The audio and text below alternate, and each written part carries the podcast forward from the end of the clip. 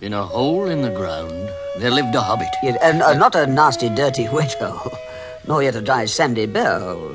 My hole was a hobbit hole, and that means comfort. It had a perfectly round door painted green, which opened onto a tunnel shaped hall with paneled walls and floors tiled and carpeted, and lots of pegs for hats and coats. Well, I'm very fond of visitors, do you see? And he was quite well to do. Oh, yeah. The long hall wound on and on, going into the side of the hill, and many little doors opened out of it.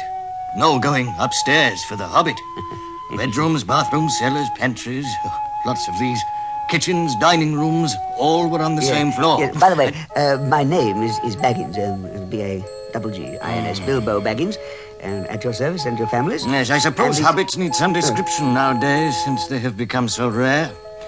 Hobbits are, or were, smaller than dwarves. Yes, I mean, we, we may be smaller than dwarves, but at least we don't have those, those silly Yes, they're inclined to be fat in the stomach. well built, I Oh, think. very well, very well. They're inclined to be well built Thank you. and dressed in bright colors, chiefly green and yellow. They wear no shoes because their feet grow natural leathery soles and thick brown hair like the stuff on their head, which is curly. Hmm. They have long, clever brown fingers. Good natured faces. and laugh deep, fruity laughs, Especially after dinner. which they have twice a day when they can get it. yes. yes, well, uh, my mother was the famous Belladonna Took, uh, one of the three remarkable daughters of the old Took, the uh, head of the hobbits who lived across the water. And she met my Oh, father. yes, yes, yes. There is little or no magic about them. But it has always been said that long ago, one or other of the Tooks had married into a fairy family. Uh-huh.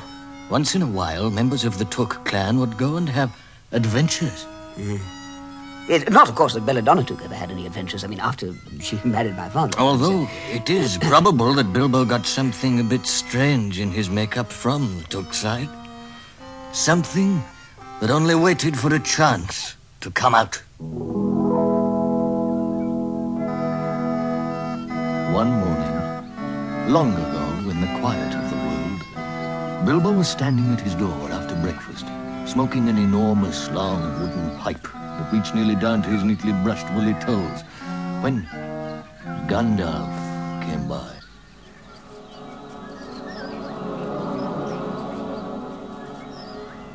I saw an old man with a tall blue hat, a long grey cloak, a silver scarf over which his long white beard hung down below his waist, and immense black boots.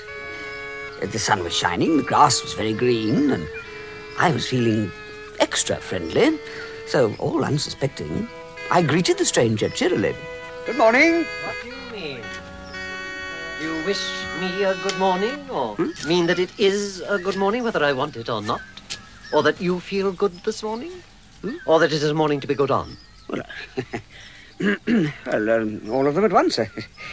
um, if you have a pipe about you, sit down, have a fill of my tobacco. There's no hurry.